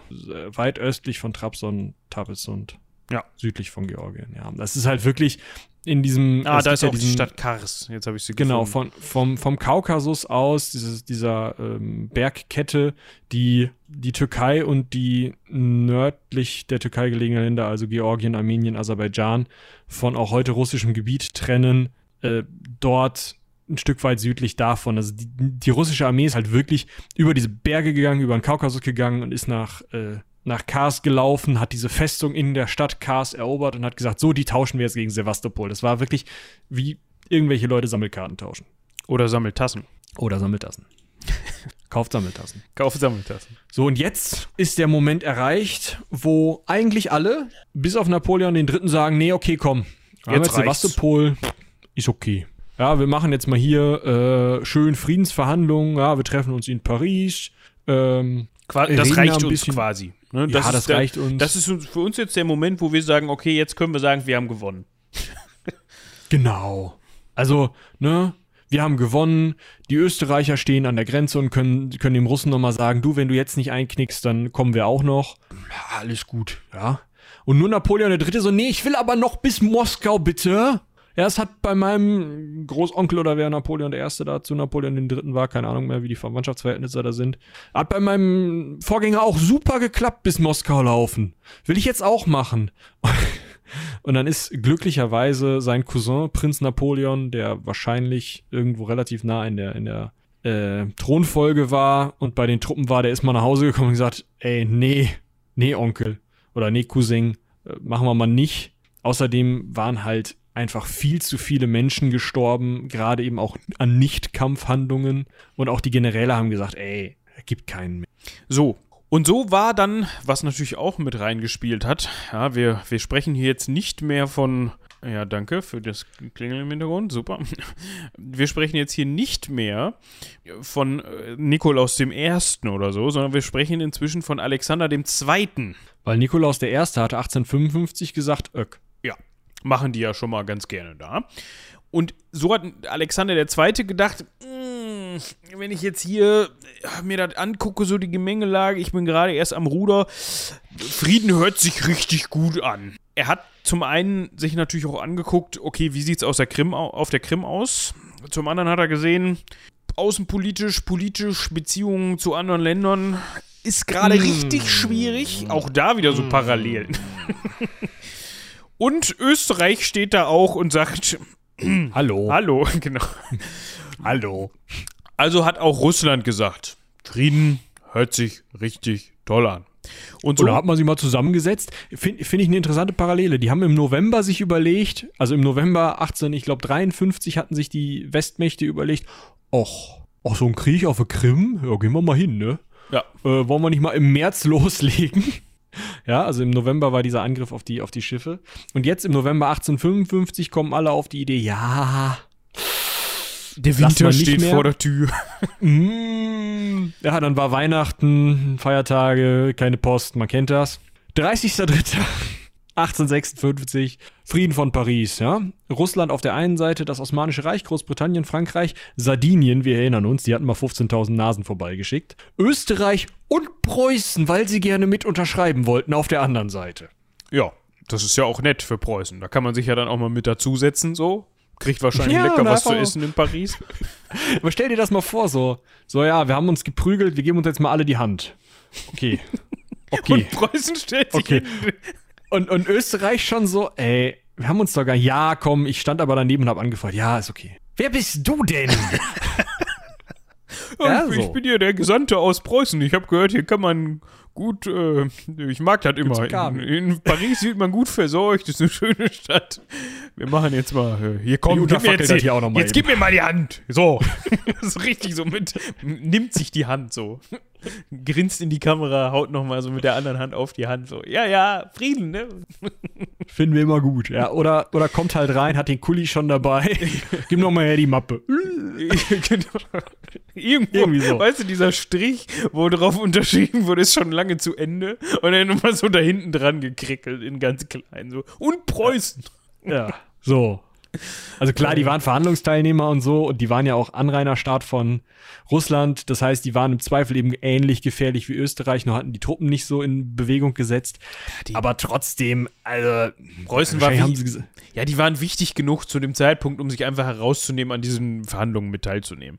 Genau. Ne, es ging da ja auch um preußische Interessen bei diesen Verhandlungen. Also man kann ja nicht hingehen. Man muss ja auch ein bisschen gucken, dass da nicht irgendwas passiert, was einem im Zweifel dann auf die Füße fällt. Ja, wenn man nicht dabei ist. Wer weiß, was die anderen da kungeln, wenn man nicht mit von der Partie ist. So, was kommt denn dabei raus jetzt hier überhaupt? Also ja, wir hatten ursprünglich mal 5 Großmächte in Europa gehabt, ne? Also Osmanisches Reich, Russland, England, Frankreich, Preußen und Österreich. Warte mal.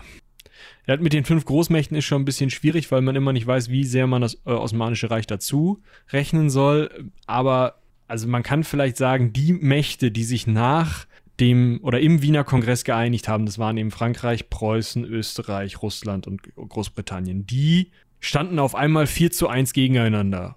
Und von jedem Schulhof weiß man, das ist eine Scheißsituation. Ja. So, in Russland merkt man also, erstens, Kacke, wir stehen mit dem Rücken zur Wand, wir haben keine positiven Bindungen zu irgendwem, das müssen wir irgendwie ändern. Mal gucken. Außerdem müssen wir einiges an Reformen machen, um einfach unseren Militär auf Stand zu bringen, um so einen Scheiß nicht nochmal zu erleben. Wir brauchen eine etwas andere Wirtschaftslage, wir brauchen eine bessere Infrastruktur, um auch Truppen mal verlegen zu können. Mit anderen Worten, die merken, Kacke, wir müssen richtig was tun, haben aber trotzdem noch ihre Ideologie von diesem Panslawismus, dass sie also alle Slawen unter ihrer Kontrolle haben wollen. Und sie haben gemerkt, unsere heilige Allianz können wir nach Pfeife rauchen. Die Preußen, denen können wir nicht vertrauen und ganz schlimm sind die Österreicher. Wir haben was gegen die Österreicher. Es ist das Jahr 1856 und die Russen denken sich die blöden Ösis. Ja? Ja. Denkt mal drüber nach, wo da dieser Erste Weltkrieg 1914 nochmal losgegangen ist. Unter welchen ideologischen Vorzeichen wer da gegen wen gekämpft hat. Ja, schwierig. Was man zum Osmanischen Reich sagen kann, die haben natürlich in Anführungsstrichen das bekommen, was sie von Anfang an wollten, beziehungsweise, also man ist, ich weiß jetzt nicht, ob man 100% zum Status quo zurückgekehrt ist. Sogar ein bisschen weiter, die haben ein Stück von Bessarabien noch von Russland bekommen. Auch nicht schlecht, aber auf jeden Fall konnte man als Osmanisches Reich sagen, also, ne, wir haben es doch gleich gesagt, hier nicht weiter und so. Also die gehen natürlich auch als Gewinner aus der Sache raus. Ja, auf der einen Seite. Auf der anderen Seite musst du mal überlegen, was da passiert ist. Da sind zwei Leute, also zwei Länder, oder Sardinien, Piemont war auch dabei, die sind gekommen und haben die Osmanen verteidigt. Wenn die nicht gekommen wären und die Osmanen verteidigt hätten, wären die Russen da durchmarschiert. Mit anderen Worten, die Osmanen haben zum einen Angst, dass irgendeiner dieser Staaten irgendwann mal auf die Idee kommt, ich spreche mich erst mit den anderen ab und dann marschiere ich da durch. Dann merken die, scheiße, unsere Truppen sehen auf dem Schlachtfeld echt viel, viel schlechter aus als die gesamten westlichen Truppen, ja. Die Franzosen, die Italiener, die Briten, die haben uns hier gerade krass den Arsch gerettet. Und da, wo wir alleine gekämpft haben, nämlich im Kaukasus, da sind wir zusammengehauen worden. Und das gegen die Russen, die gerade irgendwelche Militärreformen machen, weil sie glauben, sie wären rückständig. Sollte man nochmal drüber nachdenken. Ja, wir müssen hier echt aufpassen. Die fangen auch irgendwie alle an, mit ihren katholischen und orthodoxen Leuten da irgendwelche Schutzherrschaften übers Heilige Land haben zu wollen. Wir müssen echt aufpassen, dass uns die blöden Christen nicht auf den Sack hauen. Da fängt es so ein bisschen an, dass in den muslimischen Gemeinschaften, wahrscheinlich nicht ganz so in der höchsten Politik, aber unter den einzelnen muslimischen Gemeinschaften, in den einzelnen Teilen dieses Viervölkerreiches so langsam aufkommt, es ist gar nicht so geil, wenn hier britische Soldaten. Was machen eigentlich die Russen da vorne? Und warum ist hier ein Franzose und sammelt Steuern? Ja? So diese Gedanken, das sind die Gedanken, die zum einen dahin führen, dass sich am Ende mit dem, im Ersten Weltkrieg mit dem preußischen deutschen Kaiserreich verbündet wird. Zum anderen sind das aber auch Gedanken, die in jeder einzelnen Gemeinschaft von muslimisch oder jeder einzelnen muslimischen Bevölkerungsgruppe so eine erste Gegnerschaft zum Westen aufmachen und so ein ganz ambivalentes Verhältnis. Das sieht man eben in diesem Bündnis von Deutschem Reich und Osmanischem Reich. Das sieht man aber auch in so Erscheinungen wie Lawrence von Arabien, der es halt schafft, arabische Freiheitskämpfer gegen das Osmanische Reich in Stellung zu bringen und da irgendwie als Westlicher sich trotzdem in diese Konflikte einzumischen und die noch anzuheizen und so. Klar, dadurch ist Saudi-Arabien, beziehungsweise ist Arabien, sind die Araber irgendwie aus der Oberherrschaft von der Türkei aus befreit worden. Aber es ist auch wieder so ein Ding von, wer kämpft hier eigentlich gegen wen? Wer sollte vielleicht mit wem zusammenstehen? Und warum mischen sich die Westmächte hier andauernd ein?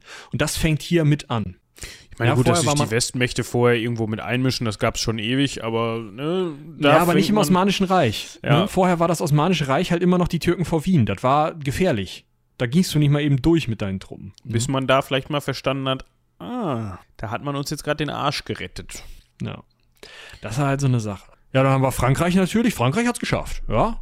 Also, nachdem sie dank Napoleon Bonaparte, ja, in den napoleonischen Kriegen mal so ein bisschen als die Schulhofdeppen dastanden, war dann in dem Moment der Punkt wieder erreicht. So, das ist jetzt wieder eine ganz normale Großmacht, mit denen kann man zusammen wunderbar Kriege gegen irgendwelche Leute führen. Alles gut, danke, Napoleon der Dritte, super Typ. 10 von 10 would do again. Was dann anschließend passiert ist, ein paar Jahre später, wissen wir auch. Ja. Und Großbritannien hat dann festgestellt, wir haben da zwar irgendwie mitgewonnen oder so, aber trotzdem war das ja doch dann alles nicht ganz so rosig, ne? Wir sollten auch vielleicht mal ein bisschen im Militär rumrevolutionieren, ne? Also man hat dann doch schon im Gegensatz zu Frankreich einen Teil seiner Militärreputation eingebüßt, weil man gemerkt hat, okay, da ist doch nicht alles Gold, was glänzt. Wir sind vielleicht doch jetzt nicht hier so die Herren über Europa, die mit ihrer Militärmacht über alles drüber fahren, so ungefähr. Außerdem ist man natürlich jetzt auch im Verhältnis mit Russland nicht unbedingt als Best Friends aus der Nummer rausgegangen, um das mal so festzuhalten. Ja, also ich meine, das ändert natürlich nichts daran, dass dann später irgendwann sich Großbritannien und Russland auch im Ersten Weltkrieg alliieren können, aber trotzdem ist vorher eben schon eher Funkstille zwischen ihnen. Interessant finde ich aber noch Italien, weil wir haben ja gerade gehört, Sardinien, Piemont, ja, hat so ein paar Leute geschickt. Das ist so ein Sohn von diesen ganzen Königreichen, die es in Italien zu dem Zeitpunkt gab. Herzogtum Toskana gehört halt zu Österreich. Der Papst hat echt noch ordentlich was an Besitzungen in Italien. Es gibt Lombardo-Venetien noch als Staat, ja, also im Norden. Muss man sich mal reinziehen. Ja, wir sind im 19. Jahrhundert und reden hier trotzdem noch so von so Kleinstkönigreichen und so einem ja, Dirt. Ja, was heißt Kleinst, aber schon klein. Ja, also im Vergleich jetzt zu Russland. Ja, vielleicht gehen wir es mal einmal von unten nach oben durch. Ja, wir haben unten das Königreich beider Sizilien. Das geht bis ungefähr Rom. Dann kommt der Kirchenstaat, der geht im Osten des Stiefels bis Ravenna, Bologna die Kante. Im Westen sozusagen ist einmal so eine Delle drin, um Siena ist eben die Toskana. Dann kommen noch so wirklich Kleinscheiß, also Lucca, Modena und Parma. Wobei das auch wieder interessant ist, weil aus Parma zum Beispiel häufiger mal Menschen nach Österreich reingeheiratet haben, weil die halt rangmäßig so wichtig waren. Das ist halt, von der Gegend her ist das halt wirklich nicht viel. Und dann gibt es eben noch die beiden größeren Königreiche. Im Osten ist es Lombardo-Venetien, von Mailand bis Venedig. Und im Westen ist es eben Sardinien, Piemont. Ja, das gehört zu Savoyen oder wird von Savoyen, vom Haus Savoyen, soviel ich weiß, geführt. Hauptstadt ist Turin. Genua ist da mit drin, Nizza ist da mit drin und eben Sardinien. Korsika interessanterweise nicht, das gehörte zu Frankreich. Also das ist wirklich, zu dem Zeitpunkt ist ähnlich wie in Deutschland, ist auch in Italien noch ein ziemlicher Flickenteppich. Und die merken halt auf einmal, ja, Sardinien, Piemont bzw. Savoyen, Piemont arrangiert sich mit Frankreich, schickt da gemeinsam Truppen. Lombardo-Venetien ist sowieso irgendwie in Personalunion mit den Habsburgern, also mit Österreich zusammen. Also die hängen sehr, sehr eng zusammen.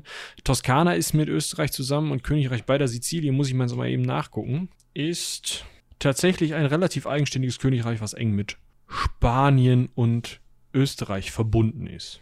Ja, also da ist Italien halt irgendwie Spielball der Mächte. Jeder hat da so seine Finger drin und jetzt merken die so langsam, okay, wir können uns mal vielleicht ein bisschen mehr an Frankreich annähern als an Österreich und wir können vielleicht mal drüber nachdenken, wir sind doch irgendwie alle Italiener.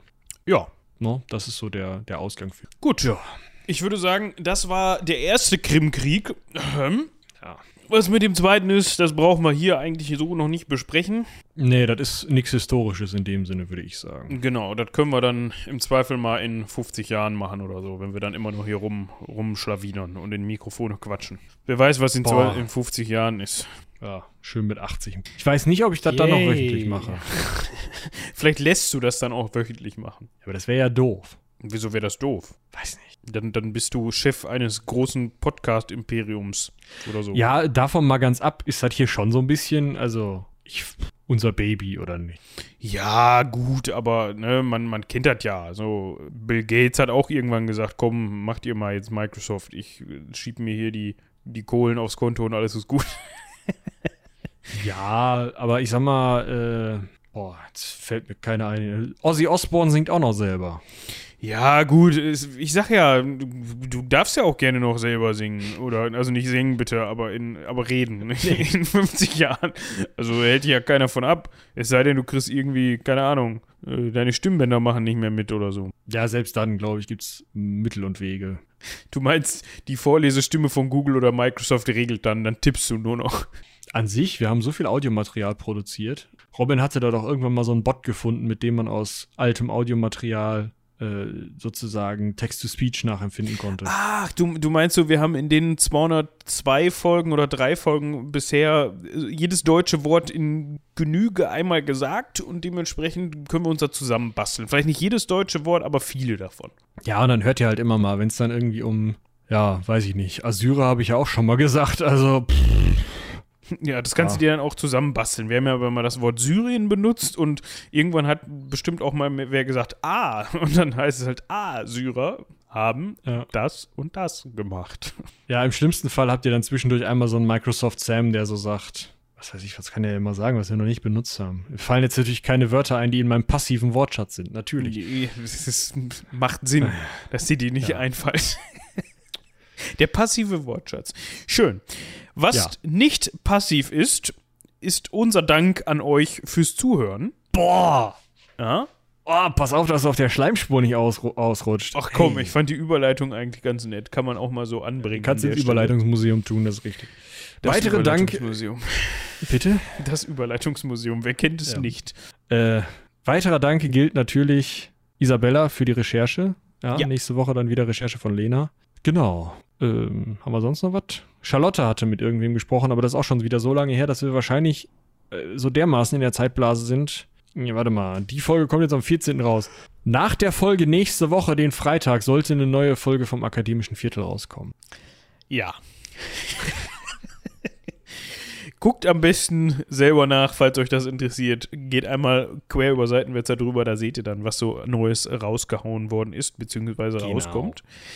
Und ansonsten haben wir momentan wirklich nicht so viel, ne? Wir sind gerade so ja, Nachfolge 200, da ist nicht viel los jetzt gerade. Wir machen einfach hier wöchentlich unsere Griechenland-Russland-Doku quasi und alles Weitere kommt dann bei Zeiten. Ja? Also falls wieder irgendwas Großes auf euch zukommt, dann kriegt ihr das an dieser Stelle auf jeden Fall zur Genüge mit, würde ich sagen. Ja, ich denke mal, das läuft dann wieder auf so einen Disclaimer vor der Folge raus, aber das kennt ihr ja auch irgendwie schon. Irgendwie sowas. Ja, das kommt nun mal so, wenn man im Voraus aufnimmt, dann kann man nicht ganz so tagesaktuell auf irgendwelche Geschehnisse oder irgendwelche Wendungen eingehen. Wendungen des Schicksals wollte ich schon fast sagen, aber trotzdem ist das für uns ein bisschen anders. Wendungen des Putins, aber ja, den meinte ich jetzt ja gar nicht nur.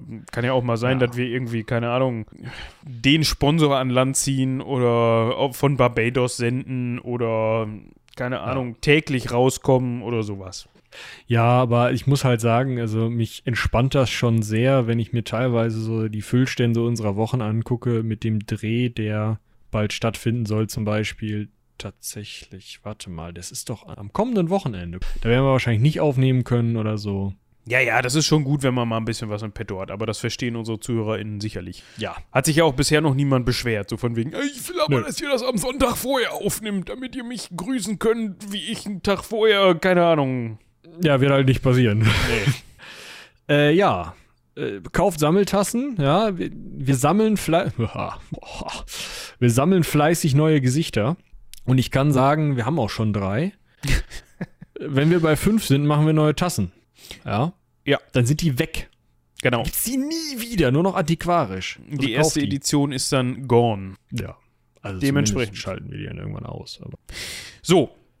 Ja. Wie dem auch sei. Ich würde an dieser Stelle ganz einfach mal sagen, vielen Dank fürs Zuhören, haut rein, bis zum nächsten Mal. Bis dahin, tschüss.